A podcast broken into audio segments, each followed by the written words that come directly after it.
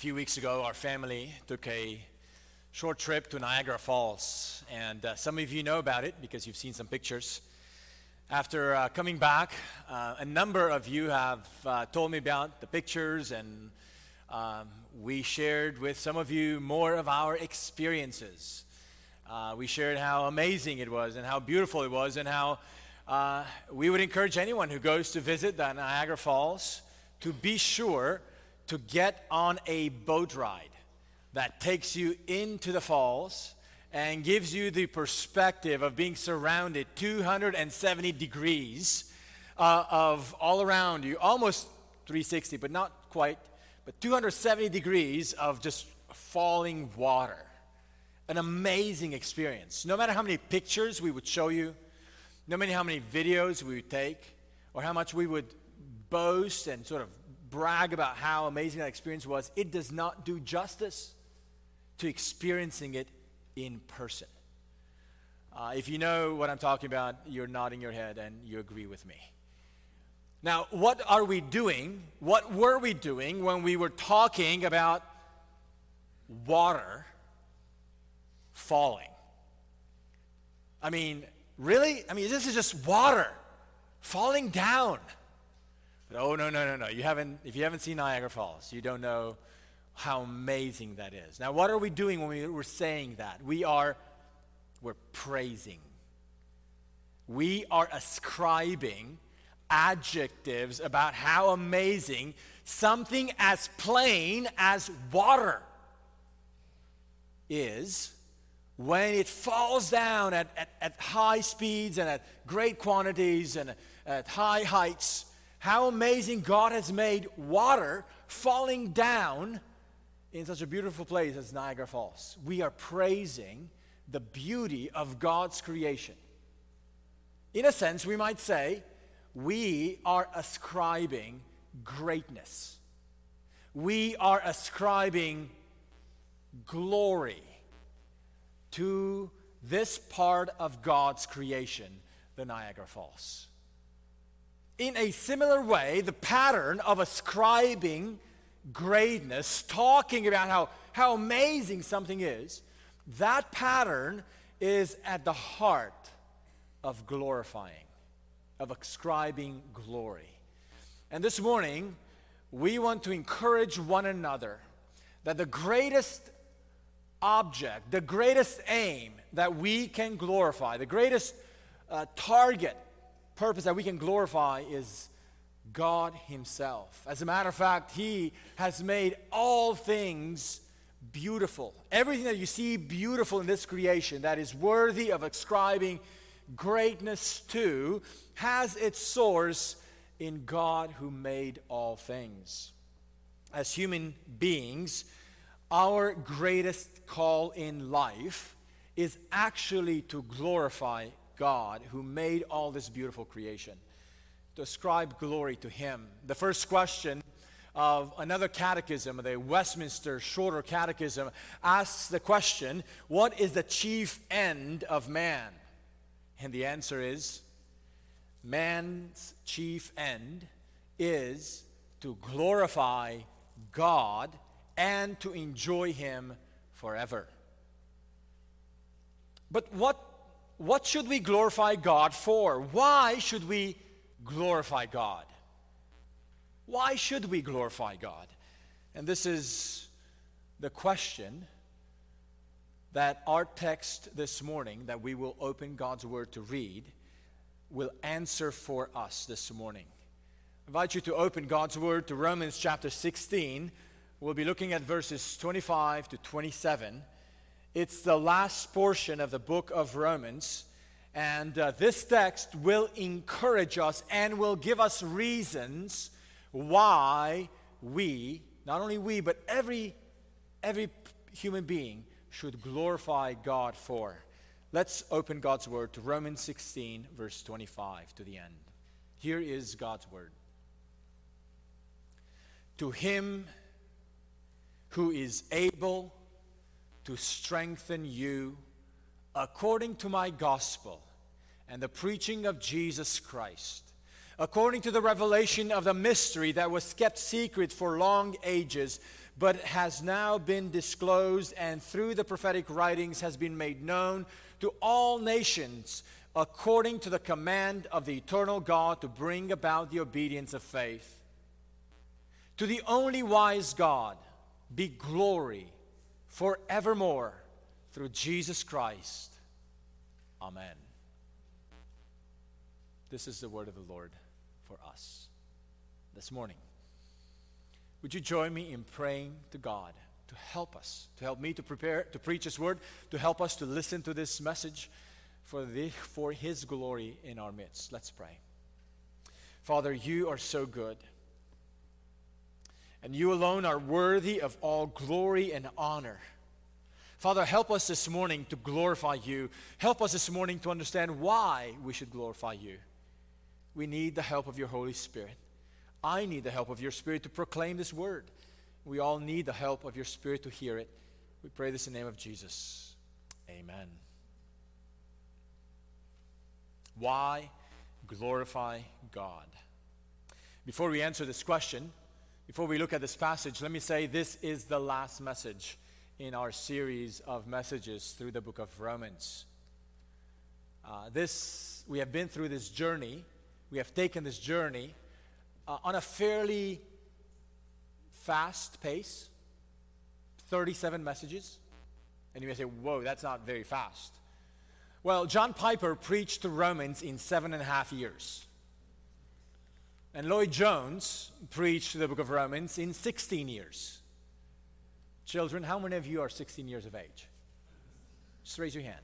Maggie is. Imagine if we had started working through the book of Romans when Maggie was born and we would just now finish it. Now that's long. We have covered the book of Romans in less than a year. And I hope it's been a, an enjoyable and a depth opening experience of the depthness of God's grace to save rebellious sinners like you and like me. As we come to the close of this book, we read these words that are words of praise. It's a, in theological terms, it's a doxology.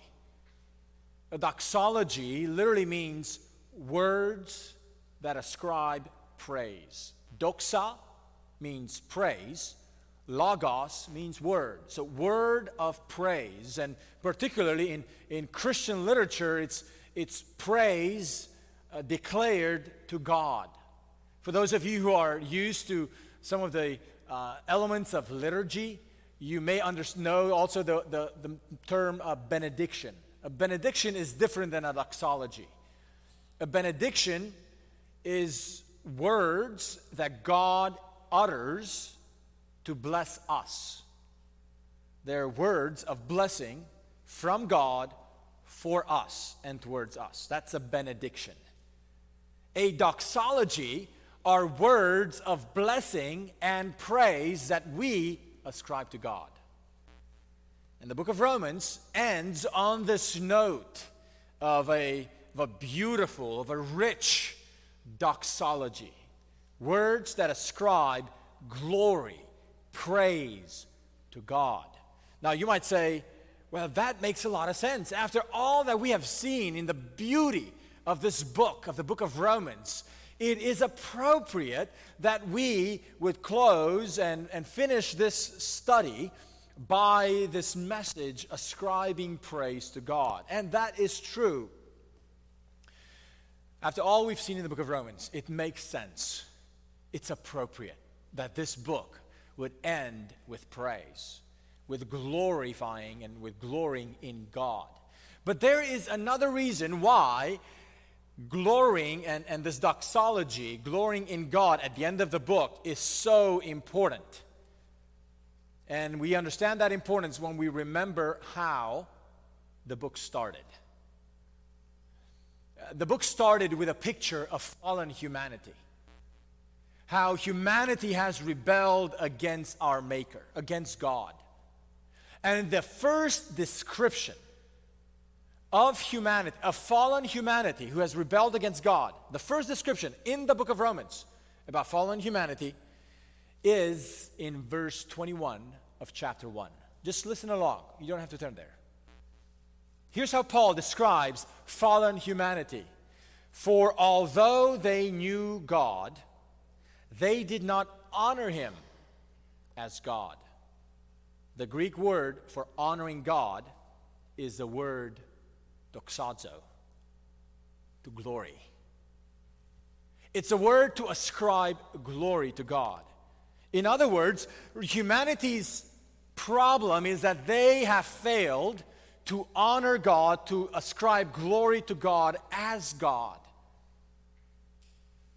Humanity's problem is not the lack of the knowledge of God. Paul says here, for although they knew God, we know enough about God from the creation around us that should lead us to praise Him. But instead of praising God, we have taken His glory, we have stolen His go- glory away from Him and wanting to put it on ourselves. Paul makes it clear that humanity refused to honor God even though humanity has known God. So, if this book started with the failure of human beings to honor God, it's even more appropriate that at the end of this book, this book ends with a declaration of who is worthy of all honor and glory God alone. So, if this book started with humanity's failure to honor God, it's a big deal that Paul ends on a statement uh, to honor, to glorify God. And through the message of this book, people were made people who were made in the image of God are now enabled and given the reason why we should praise God. At the beginning of this sermon series in the book of Romans, we looked at the big theme of the book. It's the unfolding of the gospel of God. Throughout this book, Paul has been teaching us that the gospel of God reveals his righteousness for all who believe so we must respond to this gospel personally, corporately, and missionally. That was, that was the message we looked at in the very first sermon in the series. But the final goal of God revealing this gospel, His righteousness, so that any of us who would believe and, and trust in Christ would actually receive that righteousness, the goal of all that is so that this gospel would produce in us the ability and the desire to glorify God above everything else. It's as if this gospel wants to restore in us the, the heart's desire and ability to ascribe all glory to our God. So, the intent of the gospel message is not merely to gain, help us gain some understanding, and it's not merely just to get us to heaven. It is the goal of this gospel message is to enable us and to put in us the desire to glorify God. When we look at the reasons why Paul praises God in this text, we notice what holds these reasons together. It's actually, we're going to see in verse 25 one reason, in verse 27 another reason, and then in the middle, verse 26 is the unfolding of what keeps these reasons together. It's the gospel. It's as if Paul is saying, hey, now that I'm getting to the end of this book, let me tell you one more time about this gospel. Because what this gospel produces in us enables us to, to worship God, to see Him for who He is, and to ascribe glory to Him. So, the message in these last few verses of the book is that Christians ascribe glory to God for His purpose with the gospel. Christians ascribe glory to God for his purpose with the gospel. And you may say, well, what are God's purposes with the gospel? Let's look at our text. We will see three purposes that God has with the gospel in this passage. The first purpose that God has with the gospel is that he makes us firm through the gospel. God makes us firm through the gospel. Look at verse 25. Now to him who is able to strengthen you according to my gospel and the preaching of Jesus Christ. Notice the first quality that Paul boasts in, highlights about what God is doing. He is able to strengthen you. If you're a child of God, hear these words God is able to strengthen you. And the strengthening that God does needs to be explained a little bit here because it's not like the strengthening that just increases some energy in you, increases some power in you. Rather, rather it's, it's the word that's used for establishing, fixing something. Not the Texas fixing, but like solidifying, like making firm. Imagine, for example, the short effects of strengthening that you get when you drink a cup of coffee. Most of us these days uh, feel the need to start the day with at least a cup of coffee because it provides that extra edge of energy, of strength, of boost for the day. But what happens a few hours after you drink the coffee? That caffeine wears off. And you either go for another cup or just cruise for the rest of your day with what you got. And your normal energy now goes back into the normal default mode. That's, that's a way to strengthen yourself. Drink a cup of coffee and get some strengthening for the day. But imagine another kind of strengthening, not the coffee. Imagine a house whose foundation is cracking up, broken. And uh, you call a company who will come in and install those deep pillars with that made of concrete and iron to solidify that foundation so that that foundation will, will be fixed. So that that foundation will be established. So that that foundation will no longer move. It's another kind another picture of strengthening of establishing the word used here, when Paul says, to him who is able to strengthen you, is not the strength that you get from, a, from drinking a cup of coffee that wears off. It's rather the second picture when you're being rooted in, established, made firm, made immovable, made unshakable. And that's what God is doing. And that's what Paul is praising about God. He is able to get you to be firm, to, bet, to get you to be established and unshakable. So many things in this world are fluid and uncertain. Think about politics, think about economy, think about the financial market. Think even about our society, how it views sexuality.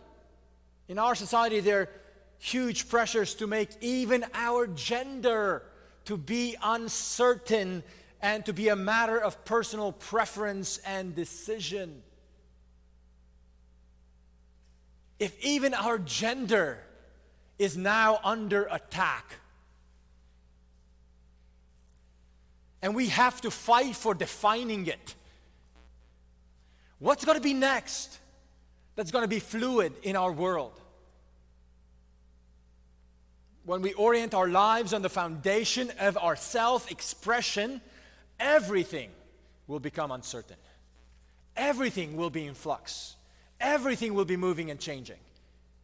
In a world that is constantly changing and uncertain, God is saying to us that He is able to establish His people, to make them firm, to make them immovable, unshakable immovable and unshakable even beyond the grave.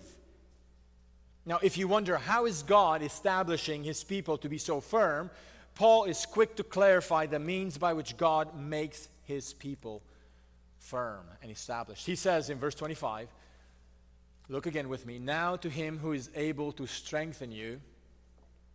How? According to my gospel and the preaching of Jesus Christ. This is the means by which God is establishing a people for himself. This is the means by which God is strengthening those whom he saves. Friend, where do you look for strength in your life? People these days are willing to go through all kinds of programs and uh, plans to gain some strength, whether it's physical strength, whether it's physical exercise or some diet uh, or supplemental pills. And I, it's understandable. Our physical bodies need strength. But here is a picture of a God who is able to strengthen you and to strengthen me, to strengthen all those who would look to him in faith and place their confidence in Jesus Christ. Jesus Christ, this gospel, this preaching about Jesus, is the means by which God is strengthening you. I wonder if you have considered to look at Jesus, to look at God as a source of your strength.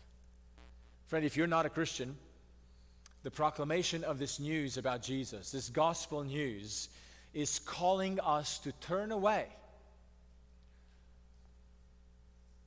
from failing to glorify God, to turn away from seeking our own glory, our own greatness and grandeur. And instead of seeking ourselves or seeking things of this creation as the highest good, God is calling us to turn our search back towards Him. To acknowledge that we have turned from Him and we need now to turn back to Him. And we can do so by repenting of our sins and trusting that what Jesus has accomplished for us is sufficient. It's all that is needed so we could be restored back to God.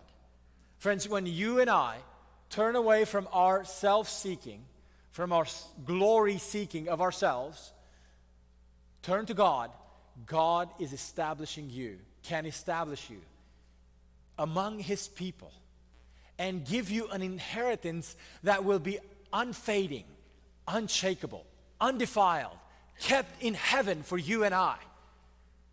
That's the God who is wanting to establish you if you would turn to Him by faith. Now, if you're already a Christian, and if this gospel news has already gripped your heart, and you have placed your confidence in Christ alone for salvation, then here's an encouragement for you and I. Keep reminding yourself Keep preaching this gospel to yourself so that in your daily, weekly walk, your soul can be strengthened.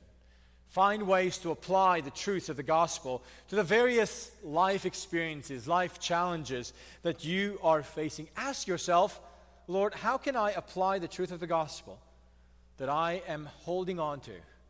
How can I apply it to the challenge that I'm facing right now? Consider to find ways meditate on the various facets of this news about Jesus and how it can strengthen your soul. Oh, friends, through this gospel, we not only find strength, but we find assurance. Assurance of salvation. Our assurance of salvation is not based on our ability to establish ourselves in God, but it's based on God's ability to establish ourselves in Him. He establishes us in Him. And He does so through this gospel. He gives us new hearts, He puts us in us His Spirit. And as we hear the news of Jesus, we are enabled to experience new life. And this is a, the new birth that God gives us a new spirit, a new heart that He puts in us. All this happens through the means of the proclamation of Jesus Christ. That's why, friends, even throughout the week, I encourage people to listen to a sermon as you drive, as you do some, some work that you can just put on some, some earbuds on in your ears and listen to a sermon. I encourage you to, to be talking to other believers about how God's word is speaking to you and, and building you up, uh, how it's affecting you or how it's not affecting you. Sometimes one of the best things you can do to another believer is to tell them about the dryness in your own soul so that that person can know and pray for you and talk about why, why it is that you're going through a dry season. Think about the impact this has also for our evangelism. When we speak to others about Jesus, have you noticed how our own souls are being strengthened? That when we evangelize, When I get to hear testimonies on Sunday night uh, in our prayer service, uh, how you had an opportunity to speak to someone about Jesus, I mean, I can see the joy in your heart. It's evident. You get strengthened when you speak about Jesus to others. And the possibilities that God can use those words to strengthen others and to establish them in the faith. Friends, the words of the song we have just sung earlier in our service Jesus, strong and kind. This is, the, this is a Savior that we are proclaiming. And when we proclaim Him, God establishes us in the faith. That's the first reason to praise God for in this passage. The second reason is, is actually hidden in a longer explanation that Paul engages to explain again and for the last time the gospel that he has been proclaiming. After telling us that God builds us up, strengthens us, establishes us through the gospel, Paul could go on to the next reason to praise God for in verse 27 his wisdom, but he doesn't go there yet. He's taking this detour and he says, Let me tell you about this gospel one last time. And as we look at this explanation of the gospel for one last time in this book, we realize what Paul is emphasizing about this gospel is that through this gospel, God is establishing or building a people from all the nations. This is the other reason, the next reason Paul is praising God for. God is building a people from all nations. God builds a people from all nations. Look at the second half of verse 25 and then verse 26. According to the revelation of the mystery that was kept secret for long ages, but now has been disclosed, and through the prophetic writings has been made known to all nations, according to the command of the eternal God to bring about the obedience of faith. Oh, friends, this entire letter has been written to unfold before us and to define the gospel of God. And here at the end, Paul says, Let me give one more shot, one more summary of this gospel. But the facets that Paul brings out about this gospel are somewhat different than what he has been telling us so far in the book. Here, Paul tells us, and here are the notes that he emphasizes about this gospel, that it was kept secret for long ages. Now, it's important for us to understand what this means. What is it that God kept secret for, for many ages? The Old Testament has been filled with clues of what God was planning to do to save his people. But the full manifestation of all those clues was not demonstrated clearly until the coming of Jesus. So, the fullness of this gospel, the full display of this gospel, has been kept secret, even though the clues, the crumbs that would lead you on the path to discover this gospel, has been richly spread throughout the Old Testament. For example, if you had asked Abraham or any of the prophets about this gospel, they could confidently tell you certain details of the gospel news that they had encountered and believed. For example, Abraham, if you were to talk with him, would have told you, let me, let me tell you about the God who keeps his promises. Let me tell you about what God promised me. And let me tell you what he did. He would tell you that when God called Abraham to bring his son to be sacrificed on Mount Moriah, and Abraham went up with his son, ready to sacrifice him. Abraham would tell you, I believed that God was able to bring my son up from the dead. You say, how do you know Abraham thought that? Because Romans 4 tells us that that's why he believed. He would have, he, he would have told you, I believe that God is, would have been able to bring my son up from, the, from death. That's how I had the energy and the strength to go up that mountain, knowing that I was about to sacrifice my son because that's what God told me to do. But I would also tell you that God was able to find a substitute so my son would not die. And then, in the nick of time, when I was ready to slay him, God said, Stop. He intervened. God provided a substitute. That's the God I believe in. Now, would Abraham have known that Jesus Christ, the eternal Son of God, was to come to be incarnate? I, don't think so. But he would have told you God is able to raise people from the dead, and God is able to find the substitute. You see how Abraham had clear clues about the gospel message, even though he, he did not see the fullness of the gospel unfold in the coming of Jesus. In the same way, the prophets, in the same way, the, the, the writer of the Old Testament would have, would have seen clear glimpses of the gospel message. They knew it. It was just kept kept in partial revelation until God said, Here's a time when I'm sending my own son, Jesus, my eternal son, to become human being, and he would live out every one of those clues that I have given in the Old Testament, and He would all bring them together. It would all be embodied in this one human flesh, the eternal Son of God living in a human flesh. That He would live the perfect life that I have been wanting my people to live, and they have failed. That He would die for the sake of the sins of my people. And that a time, a day will come when, when this Son of God would be sacrificed, and God would not intervene to rescue him from dying. He would let his own son to actually be sacrificed, and God would intervene on the third day to rescue him from the, from the realm of death and bring him to life so that you and I would finally see that everything God has, has planned in the past would now be disclosed in full day. That's what Paul is saying here. It was kept secret for ages, but has now been disclosed. But there's something else Paul says about this gospel. Actually, this gospel, he says, through the prophetic writings has been made known to all nations. In other words, this gospel was not only for the Jewish people.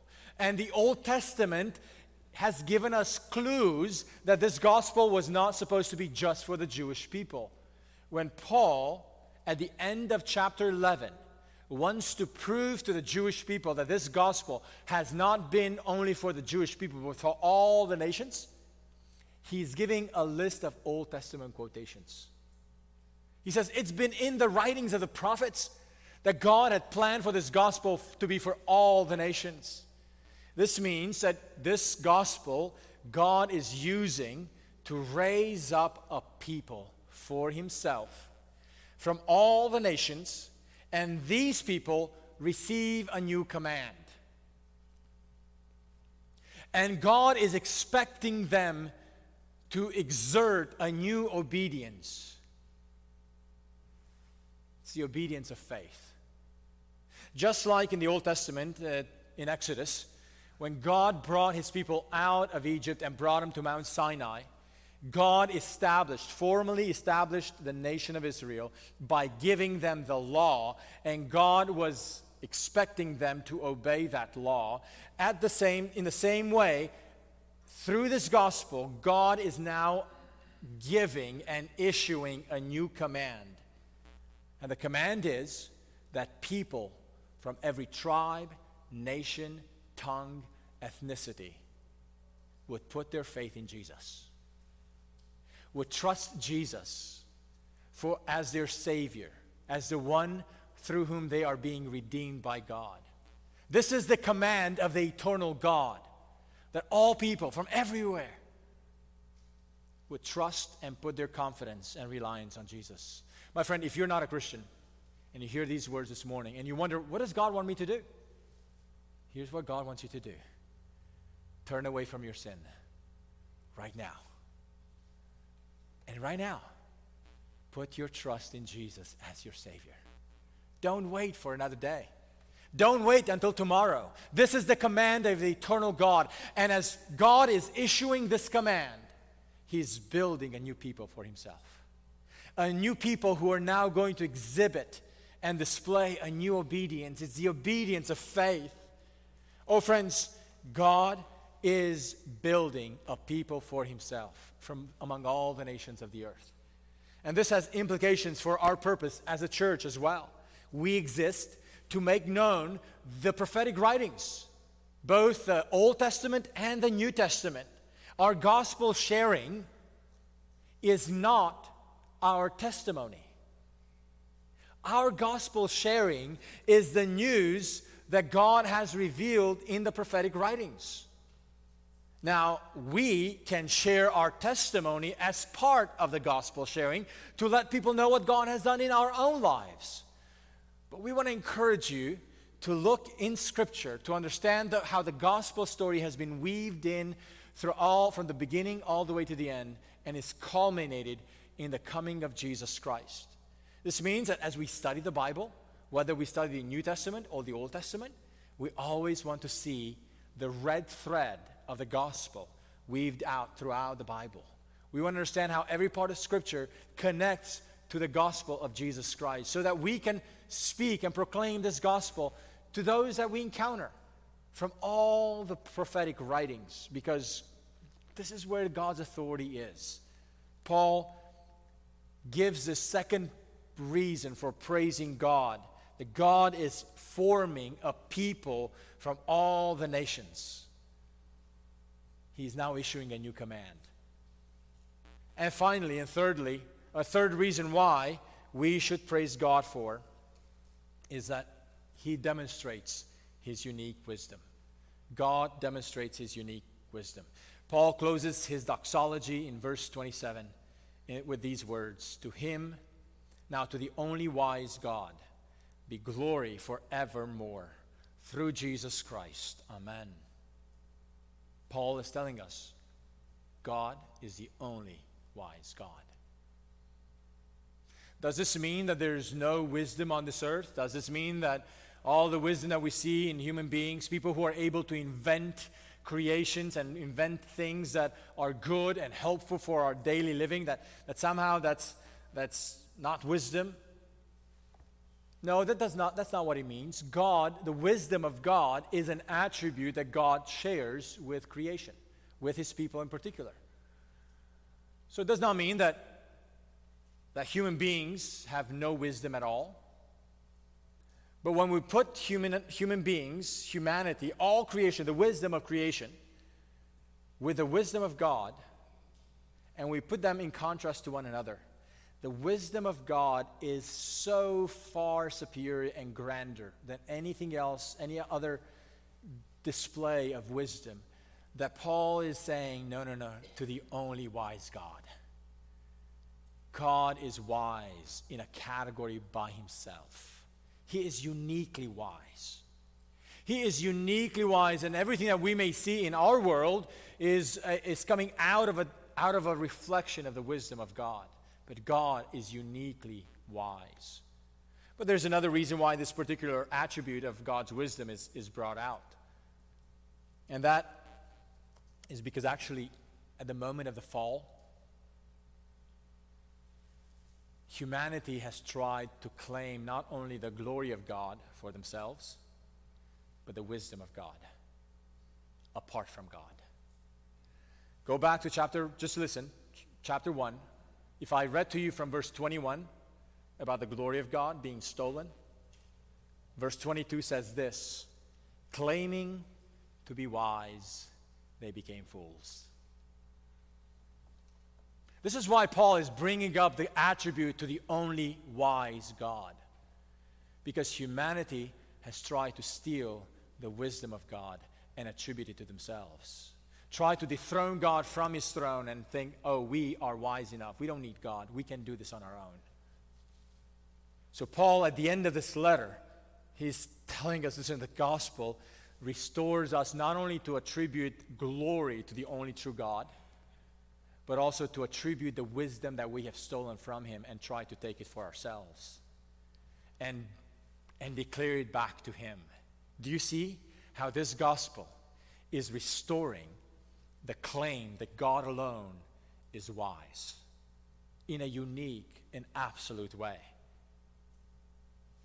The wisdom of God, said a Bible teacher, is not a proud wisdom such as the children of this world seek. But the wisdom of God is most amazingly displayed through the unfolding of the gospel story. And this is why it's, it's appropriate for Paul to identify and, and point out the wisdom of God here at the end. The wisdom of God surprises us most powerfully in the unfolding of the gospel story, as it has been kept secret, but has now been disclosed in the manifestation of Jesus Christ when he came as a human being to fulfill all that God has given us clues that he would do. In 1 Peter chapter 1, uh, we, we learn that not only the prophets foreshadowed the full disclosure of the gospel, and they were not only the prophets were looking forward to see how the clues they were given would actually blossom into the fullness of the reality God was promising, but we are told that even, listen, even angels were longing to see how these promises would be unfolded. Even the angels, they did not know. That, uh, they only knew the clues that God was giving. They, they, they were not aware that when Jesus Christ would come as incarnate, he would fulfill everything God has been telling the prophets. Here is the, the, the, angelic realm waiting to see how this wisdom of God would, would unfold. And now that Jesus has come, it's like, wow. But the most surprising part of it is is that the wisdom of God had its crux, the center of its wisdom, in a cross. His own Son, eternal Son, to actually take the punishment that you and I deserved. So that God, the just God, would be able to declare as righteous and just everyone who would look to Jesus because of his perfection, his perfect obedience, his death on the cross, and then his resurrection from the dead would be counted on the record of guilty sinners. So now their record would no longer be one of guilt, but of righteousness. That's the wisdom of God. And this wisdom of God would be displayed, the aftermath of that wisdom would be displayed in a new assembling of people who had nothing in common. And they would now form a body. They would form a unit. They would form a, an entity, a family, a people who would be loyal to God, who would praise God, who would, all they could talk about is how great this God is. Yes, Niagara Falls is amazing. But let me tell you about this God who would do this kind of amazing plan of rescue and redemption so that we could be restored to attribute the wisdom of God back to God and to attribute the glory of God back to Him so that we would live our lives under His wisdom, under His rule, and to reflect His glory. Friends, I love how one pastor put it beautifully, and I'm going to tell you who it is because he's in Austin this evening, and I want to encourage you to go and listen to him. Ligon Duncan. He said it beautifully. Unless you are impressed with the wisdom of God, you will not be able to be confident in those experiences in your life where you scratch your head and you wonder, what in the world is going on? Because if you can't believe in the wisdom of God, as it is displayed in the plan of God, you won't be able to believe in the wisdom of God in your own life when the lights go out. Unless you're able to see the wisdom of God in the cross of Jesus Christ. In the darkness of that day, you will not be able to hang on and see the wisdom of God when life is dark for you. So hang on to the wisdom of God displayed in the face of Jesus Christ. A few weeks ago, I heard uh, a preacher share the story of a missionary couple. A couple from Canada. Their names were George and Ellen Gordon. They were called to serve as missionaries on the island of Erromanga in the South Pacific Islands. Four years into their mission field, into their mission trip and time there, they were killed by the locals. A number of natural disasters have come upon the islands, and the locals concluded it must be because of this magic, this superstitious message, new message that these missionaries have brought to our island. So, nine men of the locals decided to ambush them and kill them. The word got back to their families in Canada. And when his mother, when, when George's mother heard the news, she called out, My son, my son, and she wept. When George's brother heard the news, he decided to apply to the mission board. To go and take his brother's place so he would continue the news that his brother and his wife had tried to pass on to these tribes. And he did. And James saw some of the fruit of the gospel that was sown by his brother, George and Ellen. But a few years later, some other locals decided to kill James as well. And when the news of James's death reached the aging mother back in Canada, she quietly said, Oh, that I had another boy. So I consent that the heathen may receive salvation. Oh, that I had another boy that I could send so that the heathen may receive salvation. Friends, that sounds like a mother who has been established, deeply established in the faith of the gospel. You might say, humanly speaking, it's impossible. How can someone do that? No, there's no human, there's no humanly speaking, there's no way you can explain that. But this is what God does when He strengthens us, when He roots us, when He establishes us in the faith of the gospel of His Son. When that mystery of the gospel is so f- clear that it has been disclosed and it's the only hope for all the nations of the earth, that it's worth living your life for that gospel it's worth sacrificing your life for that gospel. It's worth living and sacrificing even at the cost of death. Friends, where does that faith come from? And the answer this passage gives us it comes from God. He is the author of that kind of faith. He is the author of that kind of establishing of that kind of strengthening and rooting from the God who strengthens us and establishes us. No human being could muster up that strength by themselves.